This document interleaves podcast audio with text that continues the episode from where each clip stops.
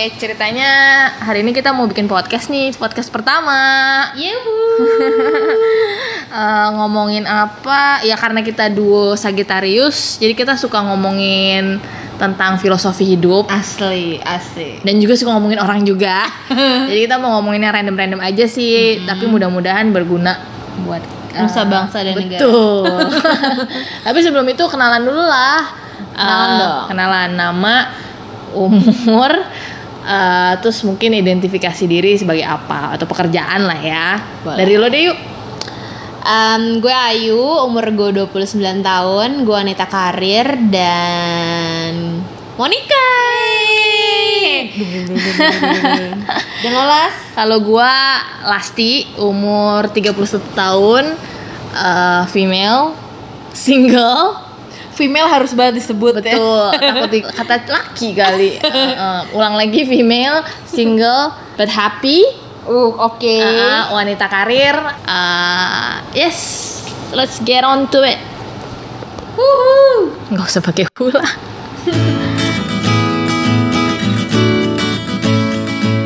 Apa yang mau kita bahas nih, Las? Mungkin yang paling pertama karena kita nih bisa dibilang late 20s, udah 30 lebih ya. Gue udah 30 lebih, lo udah late 20s. Gue baru hari ini banget tadi dikirimin foto sama teman gue waktu gue ulang tahun di umur 25. Anjir, 25 which is 2012. Iya, beberapa tahun yang lalu. So guys, sorry ago. Di bawah gak ada subtitle, tapi lo, gue yakin lo pada pinter bahasa Inggris lah ya. Iya, jadi gue langsung reminiscence gitu zaman-zaman gue umur 25 tuh kayak gimana. Jadi mungkin basically pengen ngomongin aja sih waktu zaman kita 25 tahun tuh apa sih struggle-nya, apa sih yang kita face waktu itu, apa yang kita rasain. Kebetulan juga hari ini dengar-dengar nih ada beberapa temen yang mungkin deket sama kita. Yang iya, benar. Umurnya sekitar mid-20s and ngerasa ada quarter life crisis. It's a thing guys. It's quarter life crisis, yeah, is a thing. Yeah. But I have gone through it. Mungkin Ayu juga pernah ngerasain juga. Jadi pengen banget kita ngomongin hari ini karena dan pengen sharing juga gimana sih cara kita ngelewatin atau maksudnya buat teman-teman semua juga nih yang pada saat umurnya ya 20-an lah ya, 24, 23 sampai 25, 27 gitu lah ya, apa 20-an itulah ya, ngelewatin hal-hal kayak gitu dari sudut pandang berbeda. Mungkin bisa diceritain lu backgroundnya biasanya pada saat itu tuh apa sih yang lo rasain? Kita mau ngomongin masalah teman kita dulu atau lo dulu? Sebenarnya sih mungkin in general aja kali, maksud gue kayak quarter life crisis kan bisa so many things, mungkin dalam hal percintaan, dalam hal mungkin keluarga, banget ya kalau yang pertama kayaknya, yang kedua dalam hal keluarga, yang ketiga mungkin karir ya kalau misalnya lo 25 kayaknya, atau sosial teman-teman ya kan. Gue nggak tahu sih yang mana yang lebih berat untuk orang, tapi kayak per orang beda, maksudnya setiap orang kayak punya beda-beda sendiri nggak sih, beda-beda, kayak ya. Apa yang maksudnya kayak kita harus tahu nih kayak lo tuh tipikalnya orang yang kayak gimana dan apa sih yang lo hadepin tuh sih. Lebih kemana gitu loh. Kalau gue mungkin dulu lebih ke karir kali ya. Secara percintaan gue kering. Ya Allah, tandus banget sis. Jadi gue lebih ke karir. Kalau kalau Ayu nih gue yakin 100% percintaan sih. Makanya kayak iya gak sih, benar gak sih? Sebenarnya agak lupa sih, tapi iya sih percintaan emang problem gue sih kayaknya sih. Iya benar sih. Iya, jadi mungkin itu kayak udah dari kita berdua aja udah dua sudut pandang yang berbeda. Beda, ya. Kayak kalau gue sama sekali nggak ngerasa di bagian percintaan, tapi lebih ke arah karir. Kalau Ayu mungkin lebih ke arah percintaan. Yang mana dulu yuk yang mau diomongin? Percintaan dulu kayak lebih seru deh kayaknya. Anjir. Apa sih yang lo waktu dulu rasain waktu sekitar umur 25? Apa sih main isunya? Maksudnya without going into too much details ya. Iya sih ya, jangan daripada nangis juga di sini kan. Benar-benar nggak perlu lah ya. Ya pokoknya intinya kayak ini di gue pribadi sih pada saat waktu itu gue tuh punya kayak patokan ya untuk married umur berapa. Udah gitu di inner circle gue udah pada nikah semua sedangkan gue belum. Udah gitu wah pressure banget kan, pressure dari mana banyak banget datangnya, belum dari keluarga yang nanyain kapan sampai lo muak lah ya. Kayak gitu sih ngadepinnya gimana. ya kayak gitu sih pokoknya, intinya masalahnya kayak sekitaran ya, kayak sekitaran gitu. Lo ngebandingin sama kanan kiri, mau nggak mau kan lo bakal jadi bandingin kan. Iya sih. Lo mungkin kayak jadi bridesmaid hampir tiap bulan. Iya sih. Terus, kondangan mulu ya kan. Terus dan tiba-tiba udah ada yang beranak pinak gitu kali ya. Gue tuh udah nggak dalam fase kondangan, udah nggak. Ulang tahun anak gue udah datengin. 25 tahun? Asli. Oke. Ulang tahun ke-1, ke-2 gitu kan ya. Tapi waktu gua itu perasaannya lu kayak pingin juga gitu atau gimana sih sebenarnya, kayak ngerasa kayak oh I'm behind in life gitu. Kok everyone else udah ahead banget, padahal alhamdulillah gue nggak dalam posisi yang segitunya sih. Cuma gue pengen aja. Pingin ngerasain, pingin gitu. Ngerasain karena gue tuh punya mimpi, kayak gue punya mimpi gue punya keluarga sendiri, gue mimpi jadi istri orang, kayak gitu-gitu loh, mimpi di pelaminan, hal-hal yang kayak anak kecil banget kan sebenarnya sih, kayak pingin aja padahal nggak tahu di sana pasti lika-likunya lebih berat lagi kayak gitu. Kalau gue bisa relate, gue nggak terlalu relate bagian gue pengen menikah, pengen segala macem sih, tapi emang kalau di gue ujung pokok permasalahan dari umur 20 itu lu tuh selalu pengen melakukan what's next. Yes. Ya gak sih? Yang kayak misalnya lu abis lulus SMA, lu langsung pengen cepet-cepet kuliah. Begitu udah kuliah, pengen cepet-cepet kerja. Begitu udah kerja, lu kayak pengen kanan kiri orang lain nikah. Gue pengen cepet-cepet nikah. Dan mungkin salah satu yang bikin lu jadi quarter life crisis adalah ketika lu umur 25, orang-orang tuh udah menggapai semuanya. Betul, there's not a lot of things that you could do anymore. Jadi kayak istilahnya hidup lo tuh taper out. Jadi kayak istilahnya dari lo umur 1 tahun sampai umur 23 gitu, hidup lo tuh kayak naik ada, terus gitu, ada aja terus ada stepnya, dan dari SD, SMP, SMA, lo masuk kuliah. Abis lo ngelakuin apa, lo tau lah gitu. Begitu lah ya. 25, you're probably already in a career. Terus lo mungkin udah pacaran lama, tapi dan kayak what's next ya gak sih? Udah gitu pas umur-umur segitu lu kayak gak punya teman banyak gak sih? Kayak gue gak tahu ya, tipikal orang-orang kan pasti beda lagi ya. Cuma kebanyakan yang gue sering denger dari temen-temen gue yang lain itu, mereka tuh kayak gue temennya gue ini doang deh, teman kerja, teman SMA udah pada punya anak semua gitu kan ya. Lo pasti ketemunya jarang. Apa sih kalau misalnya kebanyakan lo mungkin ada yang ikut bikin arisan atau silaturahmi, itu pun juga jarang wacana kebanyakan kan. Udah gitu kayak teman kampus lo ya kali kalau misalnya masih satu kota ya kan, kayak lo aja mungkin lo udah kayak pindah-pindah beda-beda negara sama teman-teman lo yang lain, kayak gitu-gitu nggak sih? Iya sih, bener. Jadi banget. Kayak ya apalagi gitu loh, kalau ngapain lagi, sedangkan di keluarga lo pun dituntut buat kayak ayo dong, mau juga pengen punya cucu yang kayak gitu, ini sini udah, sini belum, pasti lo sedikit ininya ada rasa pingin lah gitu loh. Maksud gue gue gak maksa lo harus pingin juga sih maksud gue kayak lo kepikiran lah pas lo lagi pup mungkin lo kepikiran kayak iya juga ya, kayak gitu gak sih?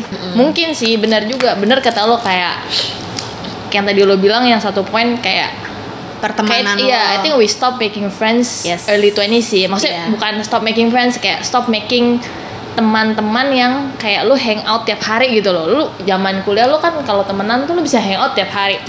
Lo lagi gitu. Lo lagi. Bisa sih Las.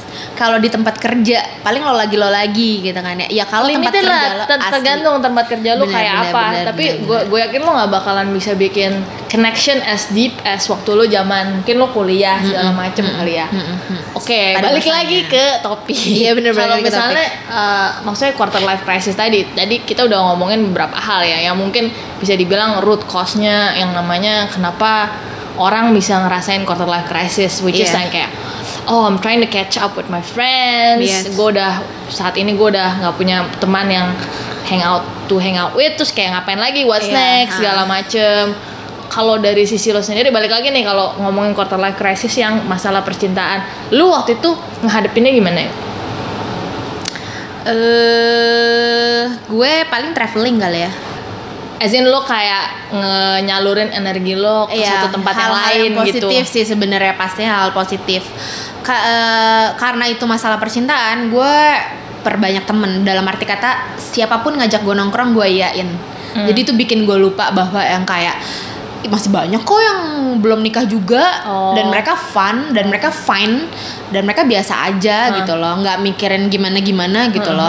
Ya balik lagi gue temenan sama orang yang pasti di bawah gue or di atas gue, yang nggak terlalu mikirin merit gitu.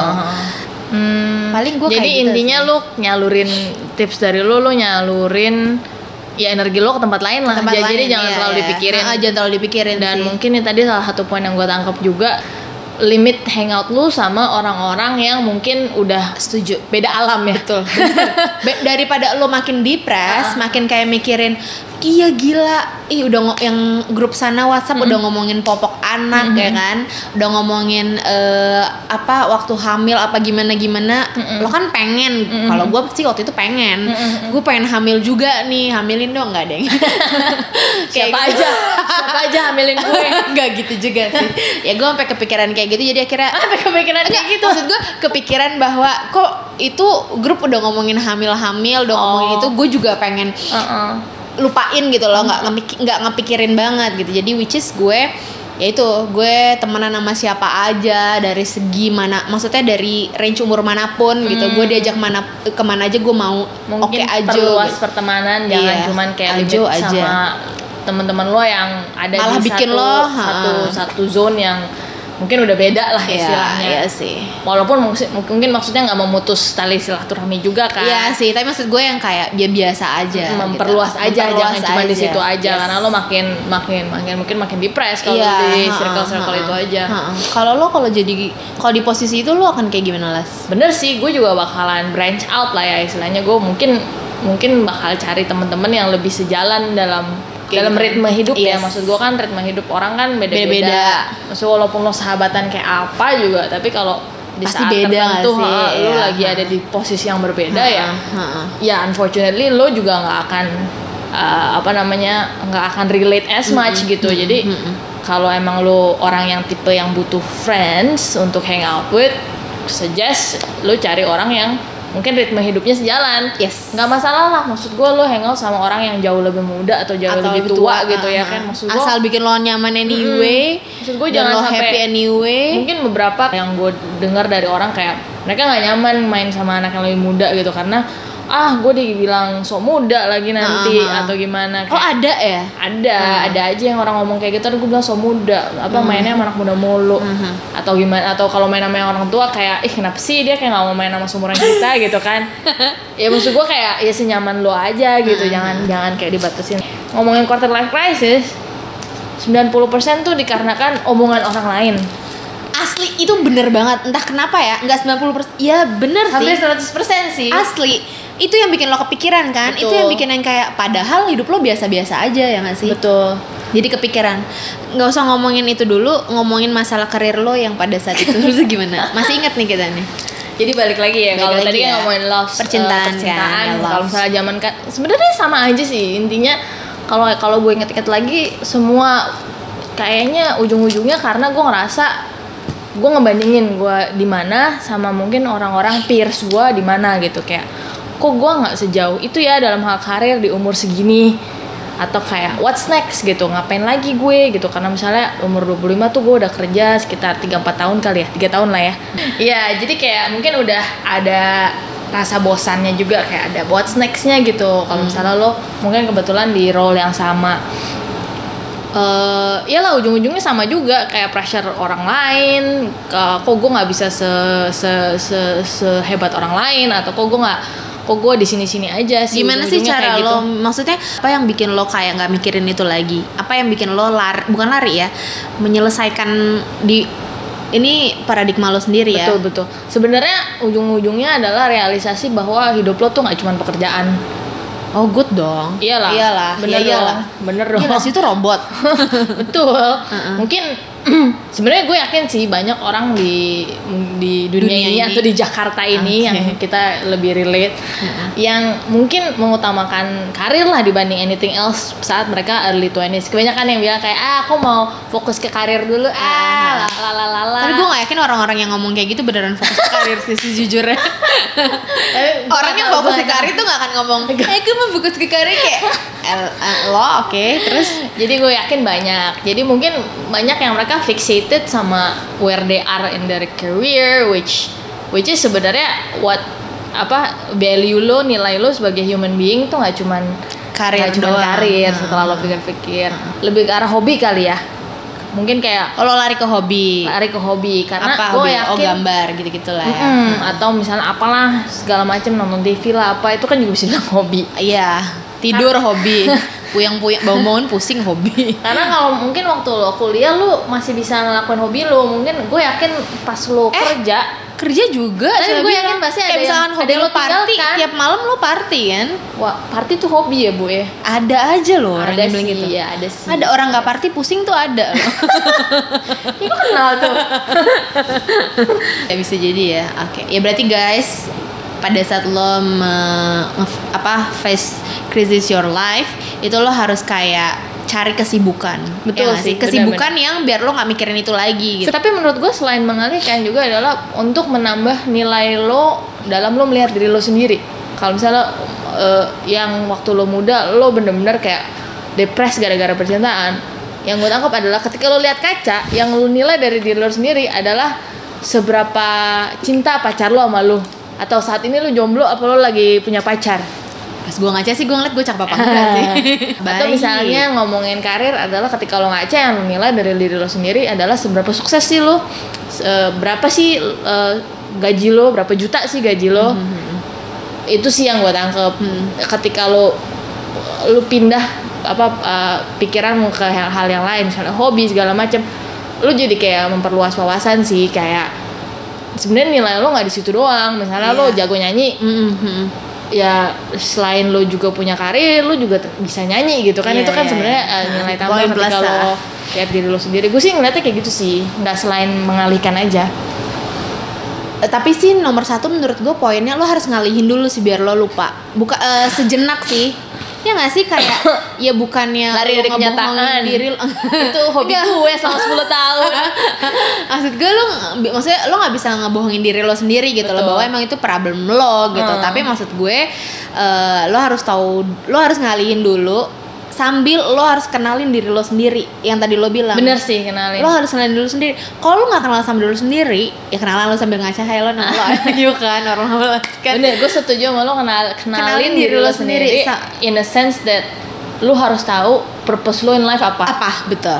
Kalau lo nggak kenal sama diri lo sendiri, lo mana bisa tahu masalah lo sebenarnya tuh gimana dan ngadepinnya tuh caranya gimana. Oke, yuk coba lo ceritain proses lo bisa mengenali diri lo sendiri. Berapa tahun, umur berapa? Sejujurnya sih gue baru-baru beberapa tahun kebelakangan ini baru kenal diri gue sendiri. Sejujurnya tuh biasa ya guys. Ada turning point-nya gak? Ada kayak event yang ngebuat lo kayak gitu? Jadi waktu itu gue kayak kepikiran Monika gitu kan ya. Lakinya sebenarnya ada, tapi waktu itu dia nggak ngajak-ngajakin gitu sampai kayak ih kapan dong gini-gini. Dia bilang kayak gue udah nanyain serius sama segala macam, terus nyokap gue udah nanyain ke dia udah serius segala macam gitu. Sampai akhirnya dia karena gue lelah menunggu udah bye. Itu sih turning point-nya sih. Sampai akhirnya gue mikir kayaknya nggak nikah juga, maksudnya tahun ini gak nikah juga gue nggak apa-apa. Oh ternyata nggak jadi nih ya udahlah nggak apa-apa. Dan gue ya, malah lo melepas dan gue di situ happy gitu loh. Happy banget gue ketemu sama teman-teman, terus kayak ya itu tadi gue party gue kayak hangout sama siapa aja kayak gitu loh. Sampai akhirnya orangnya datang sendiri. Kayak gitu sih intinya, orangnya datang sendiri. Jadi akhirnya lo begitu umur segini tuh lo kayak nyadar apapun yang terjadi untungnya tuh dikasih sekarang kayak gitu reason gitu. Yes. Baru sadar. Sama sih. Makanya gue bilang gue baru sadar kenal diri gue tuh belakangan ya gara-gara itu. Ternyata semua ya lo intinya lo harus sabar, semua doa itu ada jawabannya. Ya, baik lagi ya sih.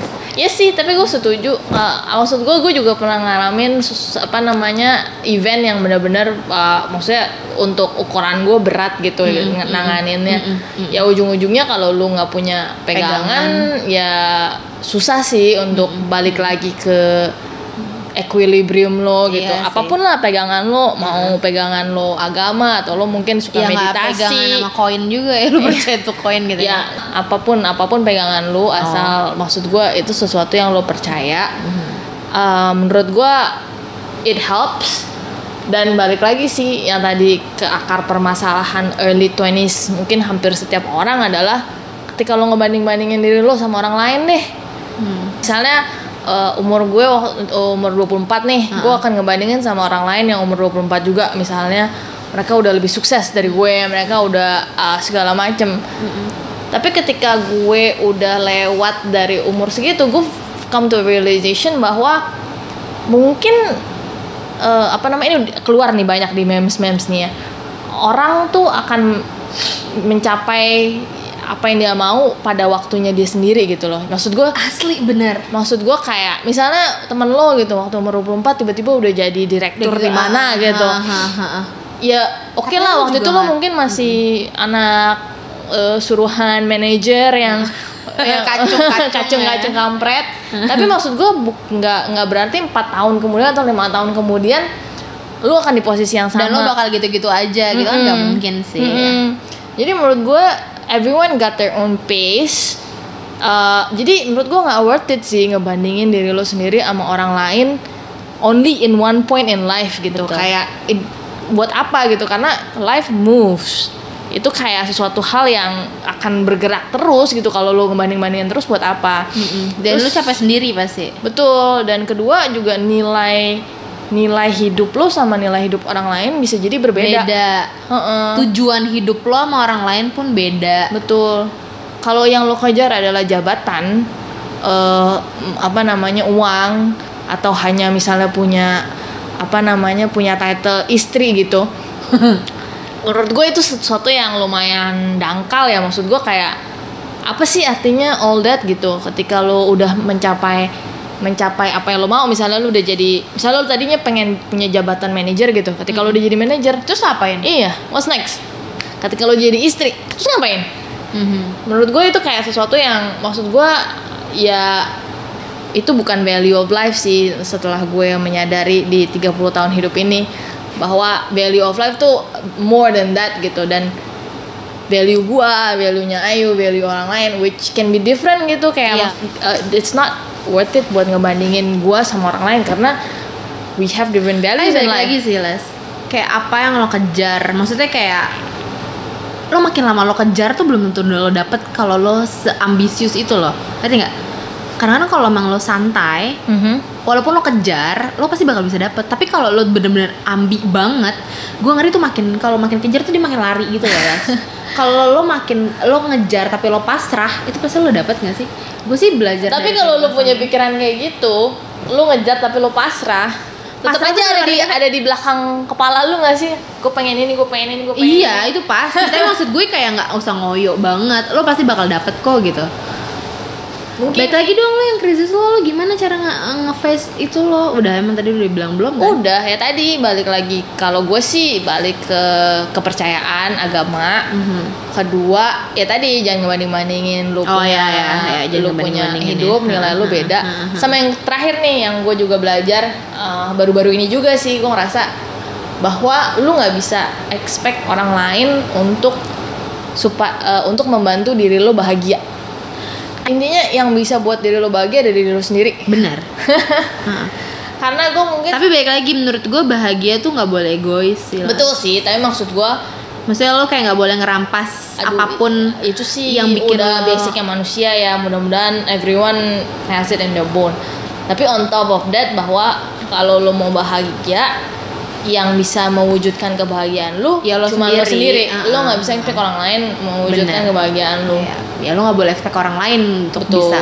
Misalnya contohnya, lo mungkin pengen bahagia menikah gitu kan. Lo nggak bisa maksa orang lain ngelamar diri lo. Lamar gue dong. Cuma maksud gue lo bisa usaha diri sendiri, memperbaiki diri lu supaya lebih baik. Benar. Dan gue melakukan itu sih. Betul. Dan ketika lo udah lebih baik, siapapun lah jodoh lo, orang pasti bakal datang sendiri ya. Balik lagi mungkin ke karir gitu. Gue nggak bisa expect orang lain buat fulfill. Misalnya gue udah kayak put so much into my work, tapi gue nggak bisa expect karena gue put so much into my work, my boss will do things that would make me happy gitu. Misalnya promote me in time atau put me in like the right kind of projects gitu.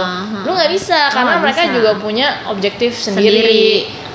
Jadi the only way to make you happy, if that will make you happy career wise, ya lu mesti wujudkan sendiri. Kalau gue sih waktu itu gue cabut sih dari kerjaan gue, dan gue cari kerjaan yang lebih sesuai sama apa yang waktu itu at that point makes me happy gitu. Itu aja sih. Oke guys, mudah-mudahan ngejawab ya. Lumayan panjang sih nih ceritanya. Panjang sih. Sebelum kita tutup, maksud gue kita bukan mau menggurui. Oh iya, sama sekali nggak menggurui. Ini kita cuma mau sharing masalah kita pribadi dan gimana cara kita facing this problem.